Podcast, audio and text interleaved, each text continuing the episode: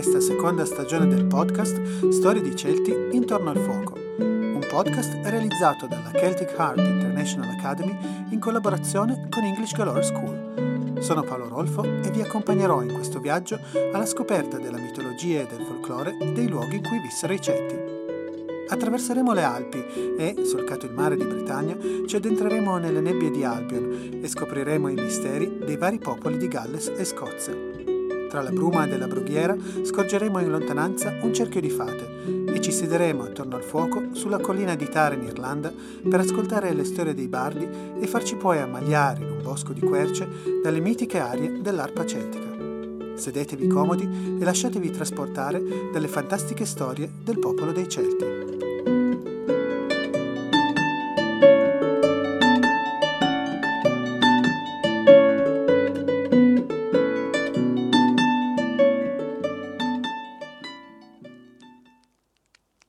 Il sogno di Angus.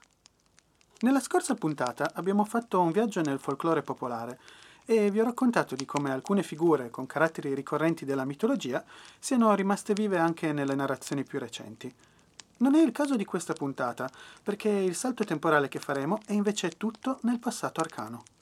Eccoci quindi a parlare di miti d'Irlanda e torniamo a riscoprire le figure dei Tuatha Danann, le divinità del pantheon irlandese. In questo episodio andremo a conoscere un personaggio particolarmente interessante, Angus, e per farlo, questa volta, abbiamo come ospite Federica Guy, un'appassionata studiosa di letteratura e mitologia irlandese. Benvenuta Federica. Grazie Paolo, sono contenta di essere qui con voi per parlare di Irlanda e dei suoi incredibili racconti. Senza ulteriore indugio, lascio quindi la parola a te Federica, perché so che una storia di magia e sogni ci attende proprio qui, intorno al fuoco. Grazie mille dunque. Vorrei partire dal nome che avete sentito nel titolo di questa puntata. Il protagonista di questa storia, Angus, è una delle principali divinità dei Tuatha De Danann. I Tuatha De Danann, letteralmente la tribù della dea Dana, erano una stirpe di dei che giunse in Irlanda il giorno di Bioltana, da sconosciuto isola settentrione, da cui si narra abbiano appreso le arti druidiche e la scienza occulta – quando sbarcarono sull'isola, bruciarono le loro navi, circondandosi di un alone di fumo che rese la loro venuta ancora più misteriosa. Dovettero combattere due famose battaglie per conquistare il dominio dell'isola, prima contro i Fidborg e poi contro i Fomori. La battaglia finale, in cui vennero sconfitti, fu quella contro i nuovi invasori, i figli di Mil o Gaeli, dopo la quale si ritirarono nelle regioni del Shid, l'oltremondo celtico. I Shid erano tumuli fatati, meravigliose dimore sotterranei in cui vivevano gli dei e poi, successivamente, in epoca cristiana, gli esseri sovrannaturali. Nel momento in cui giunsero in Irlanda dalle isole settentrione, portarono con sé quattro potenti oggetti. La Lia Fall, o pietra del destino, che fu posta a Tara, sede regale dell'Irlanda, e che aveva la particolarità di lanciare un grido ogni volta che un re legittimo assumeva la regalità dell'Irlanda. La lancia di Lug, che garantiva la vittoria a chiunque la impugnasse, la spada di Nuada, di fronte alla quale nessuno aveva scampo, e infine il candelone del Dagda, che produceva il cibo in abbondanza in modo da sfamare chiunque. Engus, che fa parte di questa stirpe di dei, è considerato il dio celtico dell'amore, colui che aiuta gli amanti in difficoltà, per citare le coppie più famose, sappiamo che va in aiuto di Diarmuid e Grania, trovando un nascondiglio ai due amanti in fuga, e di Midir e Itain, quando protegge Itain trasformata in mosca dalla moglie gelosa di Midir che la perseguita. Nella storia che vi narrerò, invece, sarà egli stesso vittima di un incantesimo d'amore, ma prima di addentrarci nella vicenda soffermiamoci ancora su Angus. Il suo nome, Angus MacOck o Angus Ock, significa giovane figlio, perché giovane è il figlio che è stato generato allo spuntar del giorno e che è nato fra quel momento e la sera stessa. Tale frase si riferisce alle circostanze della sua nascita. Nella tradizione irlandese, Angus è il figlio del dio Dagda e di Boan. Dagda, che è il grande padre, nonché dio dell'eternità, desidera giacere con Boan, dea primordiale, eponima del fiume Boyne ma quest'ultima è sposata con Elkmar e teme la reazione del marito. Utilizza quindi un espediente per unirsi a lei e tenere lontano il marito dalla loro dimora, il tumulo fatato Bruna Boina, oggi conosciuto come New Grange. Trattasi di un monumento ancora oggi visitabile, situato nella valle del Boyne a nord di Dublino. È una tomba tumulo di età neolitica che fa parte di un vasto complesso di tombe con particolari allineamenti astronomici. Nello specifico, New Grange, tomba di forma circolare, percorsa da un lungo corridoio che conduce a una camera sepolcrale interna, ha la particolarità di venire illuminata internamente da un raggio di sole nel giorno del solstizio d'inverno. Luogo legato a un primitivo culto solare dei morti, intriso di un alone di mistero, è chiaramente intuibile perché in epoca celtica venga assegnato come dimora agli dei d'Irlanda, soprattutto al Dagda, dio dagli attributi solari. Nel racconto del concepimento di Angus, Dagda allontana con un pretesto Elkmar dal suo palazzo fatato e utilizza un espediente per unirsi a Boan all'insaputa del marito. Arresta il corso del sole, simbolo del tempo, e fa sì che nove mesi trascorrano in un solo giorno. In questo modo i due amanti possono giacere insieme e concepire un figlio, Angus. Il concepimento di Angus sembra quasi voler descrivere in modo poetico e simbolico il solstizio d'inverno, unico momento dell'anno in cui, come abbiamo detto poco prima, il sole illumina l'interno di New Grange. Grazie all'apertura posta sopra l'ingresso del tumulo, un raggio di sole percorre tutto il corridoio fino a raggiungere la camera interna, illuminandola per pochi minuti. La camera interna, probabilmente utilizzata nell'antichità come camera sepolcrale, è durante il corso dell'anno immersa nella totale oscurità e riceve la luce del sole solo una volta, durante il solstizio d'inverno, andando a simboleggiare così un ritorno alla vita, proprio nel momento in cui il sole termina il suo corso annuale per rinascere. Nella storia del concepimento, il raggio di sole, simboleggiato dalla figura del Dagda, penetra nella camera centrale, simboleggiata da Boan, infondendo nuova vita, simboleggiata dalla nascita di Angus. La figura di Angus è fortemente legata a questo monumento, sebbene, come abbiamo già detto, questo non sia di costruzione celtica, ma anteriore. L'esplicito riferimento al dio dell'amore lo troviamo infatti nell'antico nome irlandese di New Grange, denominato anche come Brook Making Oak o Brunenguso, in cui Brug significa dimora, letteralmente dimora del giovane figlio o dimora di Angus. Nel corteggiamento di Midira e Tain scopriamo come Angus si sia impossessato di Newgrange e ne sia diventato il signore. Nel racconto del corteggiamento di Tain, Elkmar, il marito di Boan, è il proprietario del Bruna Boina e il Dagda suggerisce a suo figlio come ingannare Elkmar per impossessarsi del Bruna Boina. Angus deve chiedere a Elkmar di regnare nel Brug per un giorno e una notte. Elkmar, pensando sia una richiesta onesta, poiché Angus chiede di regnarvi per un tempo molto limitato, glielo concede. Quando però Elkmar torna da Angus per riprendersi la sua dimora, Angus si rifiuta di restituirgliela, dicendogli che il tempo di un giorno e di una notte corrisponde all'eternità, poiché nel susseguirsi dei giorni e delle notti che trascorre il tempo del mondo. Così Angus rimane il signore assoluto del Bruna Boina. I racconti celtici sono spesso di natura ambigua o addirittura oscura, e spesso molti concetti astratti vengono sottintesi o veicolati tramite enigmi, che a noi lettori moderni possono essere difficili da cogliere, ma sicuramente erano apprezzati dagli ascoltatori antichi, avvezzi a simili espedienti. Esistono anche altre due versioni simili a quella appena raccontata del modo in cui Angus diventa il signore del Brooke. Una, contenuta nel racconto The Fosterage of the House of the Two Drinking Vessel, l'assegnazione della dimora dei banchetti, narra di come Angus si impossessi del tumulo attraverso un sortilegio. Tale incantesimo durerà fino a quando il cielo e la terra saranno uniti e fino a quando il sole e la luna saranno uniti. Invece, nel racconto The Taking of the Otherworld Mount, ovvero la presa del tumulo dell'oltremondo, viene narrato come un giorno il Dagda decide di distribuire tutti i tumuli fatati ai suoi seguaci, tenendosi per sé il pruna boina e non destinando nessun tumulo a Angus, che è alla ricerca di un palazzo tutto per sé. Gli viene però concesso di soggiornare nel Brug un giorno e una notte, ma Angus si impossessa del tumulo dichiarando che gli è stato dato per un giorno e una notte, e un giorno e una notte corrispondono al tempo del mondo, quindi Angus potrà continuare a regnare nel Brug per sempre.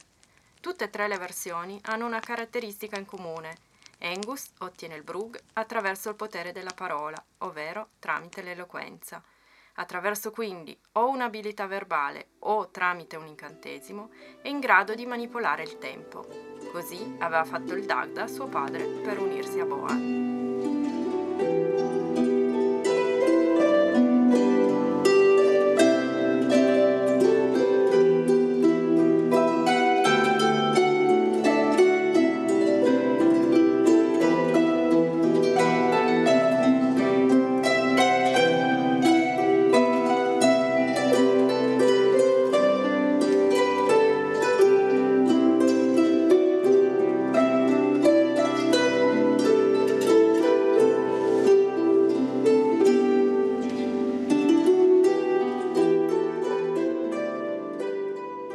Ma ora addentriamoci nella storia che lo vede protagonista, Ashley Angus, ovvero il sogno di Angus.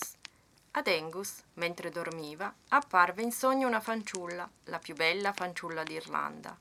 Quando cercò di toccarla, questa immediatamente scomparve. Un sonno agitato lo tormentò tutta la notte e il giorno seguente si svegliò ammalato e non riuscì a toccare cibo. La notte successiva la fanciulla ricomparve e questa volta allietò il sonno di Angus suonando una meravigliosa melodia con un timpan.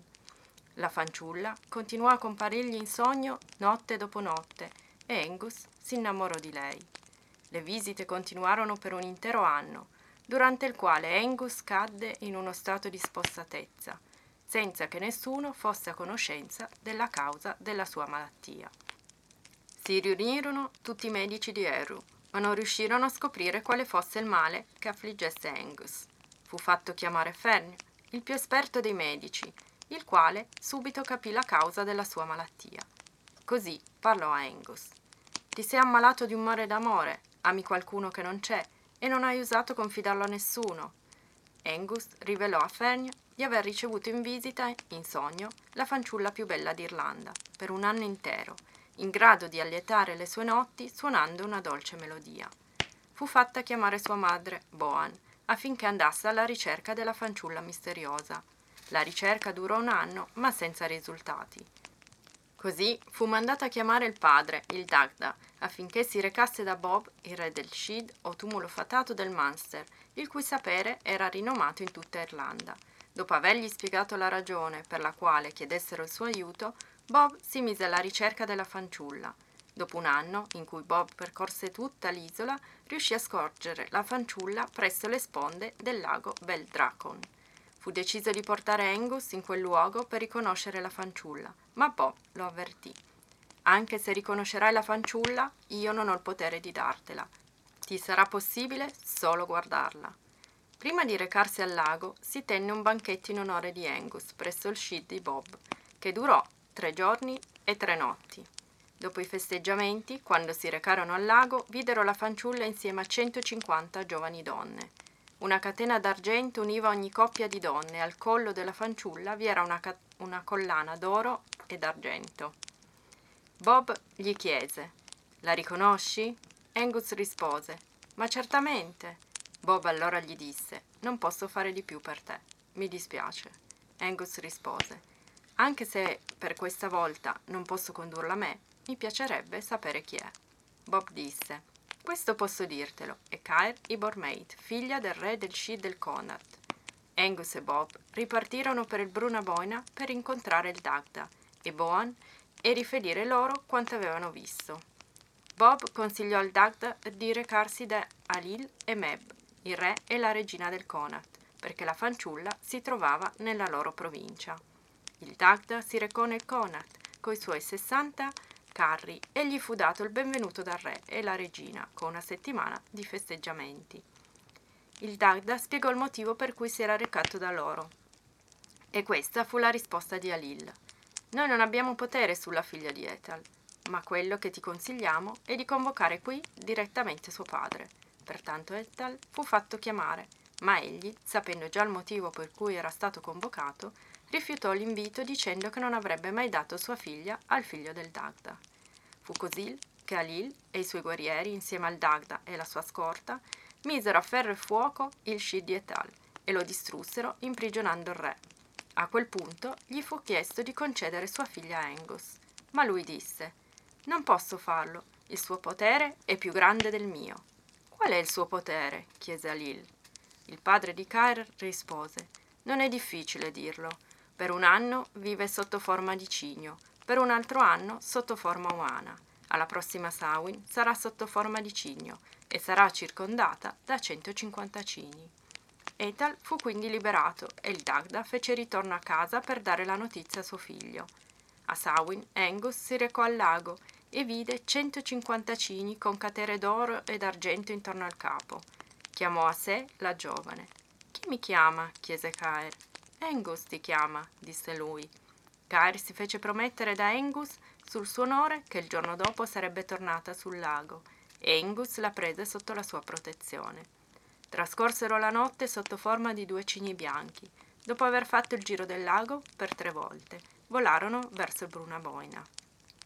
Lì insieme cantarono una dolce melodia che fece cadere tutti nel sonno per tre giorni e tre notti. Da allora vissero per sempre insieme nel Bruna Boina.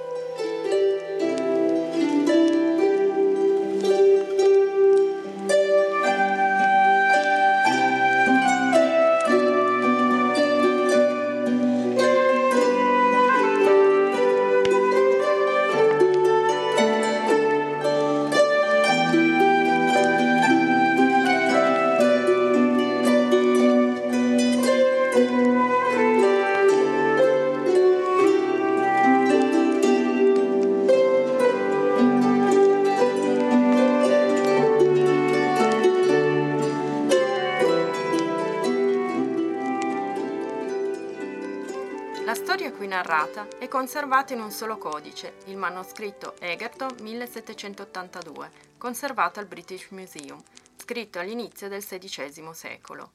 Anche se non viene raccontata, viene menzionata come storia preliminare, o remschela, del Tobo Cugna, ovvero la Grande Razzia, testo centrale del ciclo dell'Ulster, contenuto all'interno del Book of Leinster del XII secolo.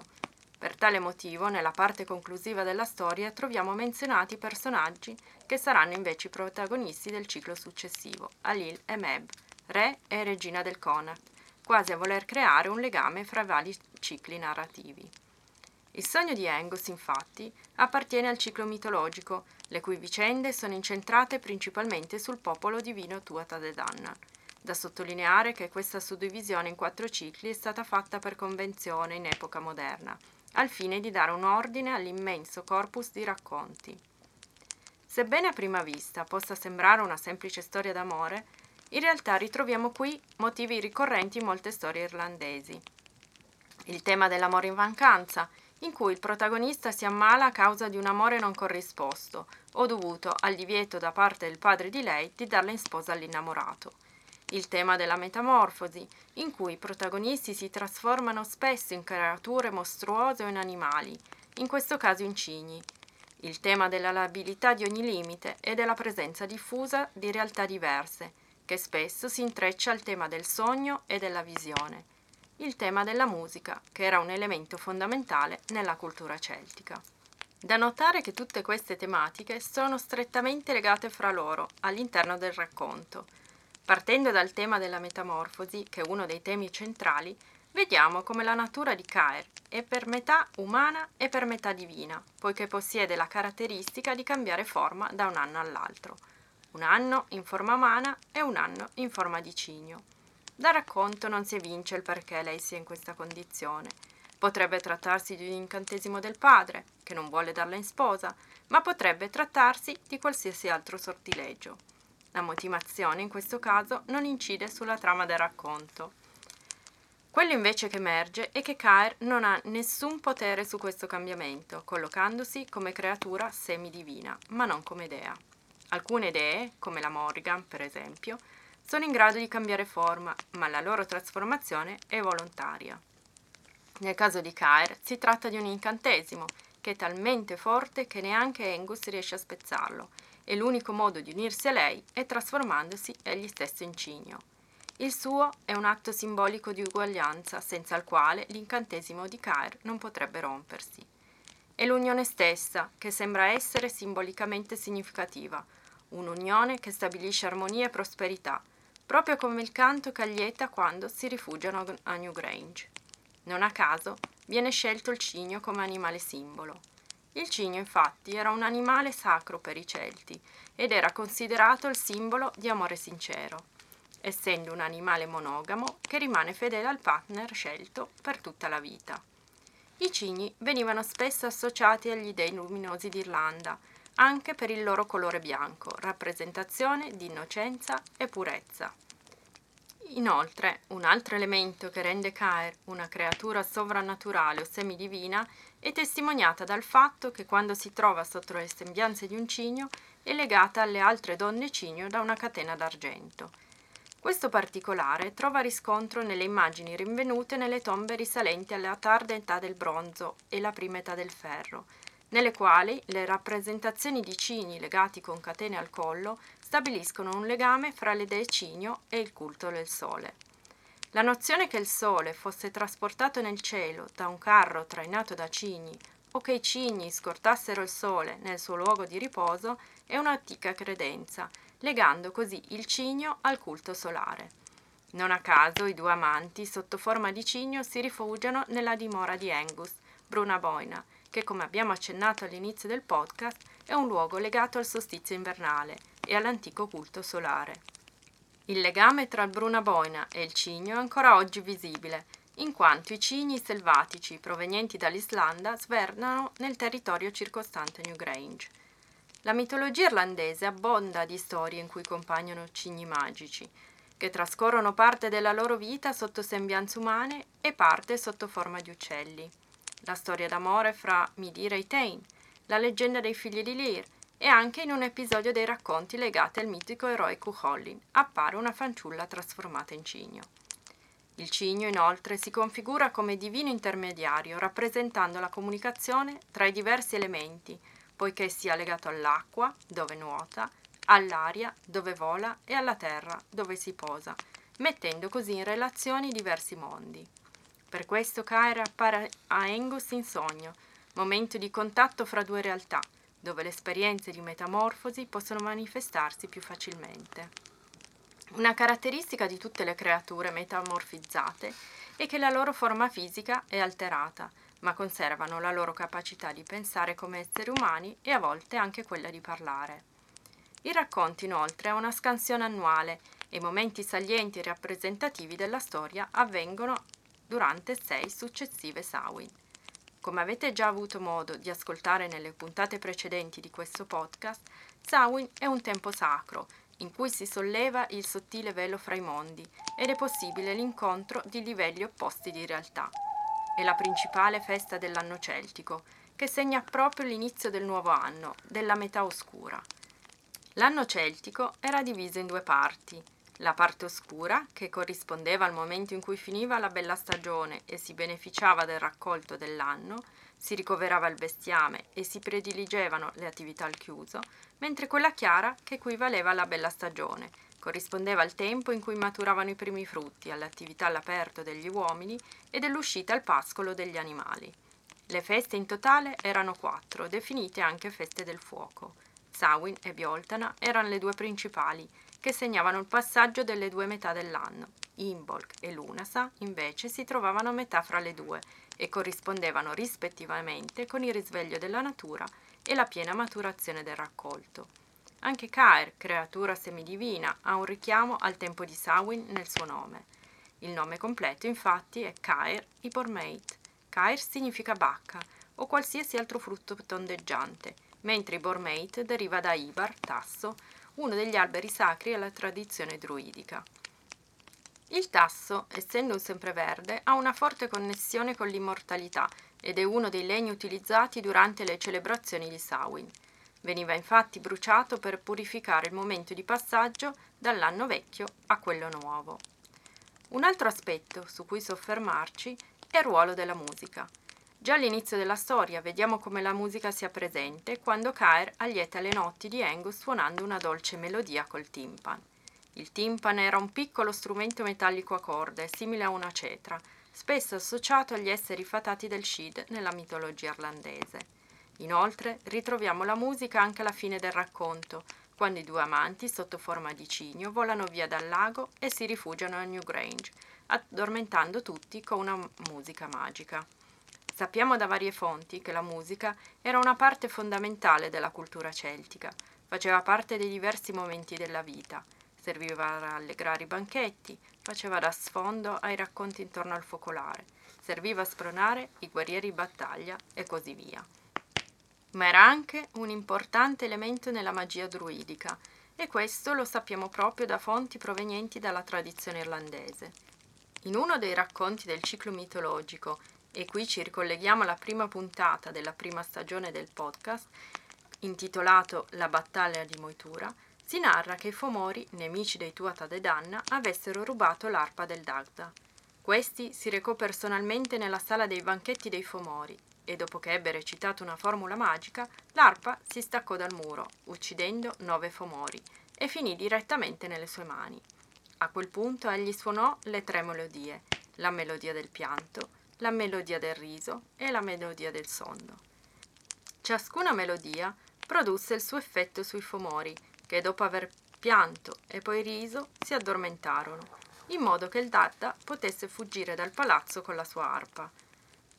La musica, in questi racconti, ha non solo il potere di allietare e addormentare, ma anche di trascinare e paralizzare, attrarre e vincolare. Ha una forte connotazione magica e magiche sono le creature che la suonano. In particolare, la caratteristica di far addormentare potrebbe far riferimento all'antica pratica terapeutica basata sul sonno, indotto in luoghi sacri e alla decifrazione dei sogni. I pazienti coricati sopra luoghi di sepoltura, e in questa storia, non a caso, la dimora in cui Angus cade addormentato è un luogo di sepoltura, o comunque un luogo sacro, ovvero Newgrange, venivano indotti al sonno e al loro risveglio venivano interpretati e decifrati i sogni. Questa pratica terapeutica veniva utilizzata per fare profezie o per diagnosticare dei mali. Quest'ultimo elemento ci aiuterebbe a capire meglio perché il personaggio del medico abbia un ruolo di una certa importanza in questo racconto. È necessaria una figura simile per poter interpretare la causa del male, in questo caso causata da un essere sovrannaturale che si mostra solo in sogno. Il racconto possiede elementi del meraviglioso che non hanno mai smesso di affascinare l'ascoltatore o il lettore. La materia mitologica ha influenzato le opere di molti scrittori dei secoli successivi, tra cui forse il più famoso tra gli autori irlandesi, William Butler Yeats. Yeats, vissuto tra il 1865 e il 1939, esponente insieme a Lady Gregory, John Millington Synge e molti altri del Celtic Revival, movimento culturale di rinascita celtica impegnato nel recupero dell'identità irlandese durante gli anni di dominio inglese, trasse ispirazione dal mito per la sua prima produzione letteraria, poetica e teatrale. In particolare, Il sogno di Angus gli ispirò la poesia intitolata The Song of Wandering Angus, ovvero la canzone di Angus l'errante. Sebbene la poesia contenga diversi rimandi mitologici, è profondamente ispirata alla storia di Angus e Caer. Il poeta prende a prestito la loro storia d'amore per trasformarla nella sua storia. La poesia si apre con un uomo, forse Yeats stesso, che spinto dalla fiamma della passione o dall'ispirazione va a pesca in una radura di noccioli. Getta una bacca come esca, legata a un ramo di nocciolo, e pesca una trota argentata. Non appena posata a terra, la trota si trasforma in una fanciulla, con fiori di melo fra i capelli, che lo chiama per nome e poi scompare. Il poeta, seppur anziano, in netta contrapposizione con Angus invece che giovane, decide di continuare a cercare la fanciulla in lungo e in largo, e quando finalmente la troverà, la stringerà a sé e la bacerà. La poesia si conclude con il poeta che dopo aver scorto la fanciulla misteriosa continuerà a camminare insieme a lei nella radura incantata, cogliendo le mele dell'aldilà. Nella mitologia irlandese la mela è spesso associata a un personaggio femminile che porta con sé un ramo del melo o un suo frutto, come offerta o promessa di realizzazione del desiderio segreto del cuore di un eroe. Il poeta quindi intraprende un viaggio nell'oltremondo alla ricerca dell'amore eterno, che tutti desiderano ma che è irraggiungibile ai più. Questo tema sembra molto caro a Yeats, che ha trascorso la vita a inseguire un amore impossibile, quello per Maud Gunn. Questa donna rivoluzionaria, molto attiva politicamente, fu la musa prediletta di Yeats, con la quale strinse una profonda amicizia che si trasformò in amore da lei mai contraccambiato. Questo è un chiaro esempio di come la mitologia offre ancora oggi, dopo tanti secoli, un materiale valido per la creazione di nuove opere letterarie, che portano con sé lo spirito antico delle leggende, fondendosi con tematiche moderne, e di come ancora sia in grado di toccare oggi le corde più profonde del nostro animo. Grazie davvero Federica per questa storia incredibile, ricca di simboli e di riflessioni. Grazie a voi per avermi ospitata, è stato un vero piacere fare da raccontastorie intorno al fuoco. È davvero interessante come temi antichi come quelli di cui ci hai raccontato siano così pregnanti nella cultura d'Irlanda e che ancora oggi siano ricordati da molti. Dobbiamo tutto ciò a chi è riuscito a tramandare questo corpo di racconti prima attraverso l'oralità, quindi nel periodo celtico vero e proprio d'Irlanda, e poi, con l'avvento del cristianesimo, attraverso la parola scritta che i monaci emanuensi hanno preservato su pergamena. Ma anche se i secoli bui della cancellazione della cultura irlandese ad opera del dominio inglese hanno chiaramente influito nell'opera di oblio della tradizione dei racconti, proprio come dicevi tu, grazie al lavoro del Celtic Revival, si è cominciato a riscoprire questo mondo mitico che ancora oggi non cessa di stupirci ed ammaliarci. Storie di Celti intorno al fuoco è un podcast scritto e diretto da Paolo Rolfo. È prodotto dalla Celtic Harp International Academy e accompagnato dalle musiche di Elisa Petruccelli. Il sound editing e la post-produzione sono di Valentino Barbareschi. In questa puntata avete ascoltato due brani eseguiti dall'ensemble di arpe Compagnia del Piccolo Popolo e registrati durante la quinta edizione del Festival internazionale di arpa celtica di Pamparato 2023, nell'arrangiamento di Valerio Nicosia. I brani che ci hanno accompagnato appartengono entrambi alla tradizione irlandese e parlano di amore. Il primo, Bridget O'Malley, e il secondo, South Wind.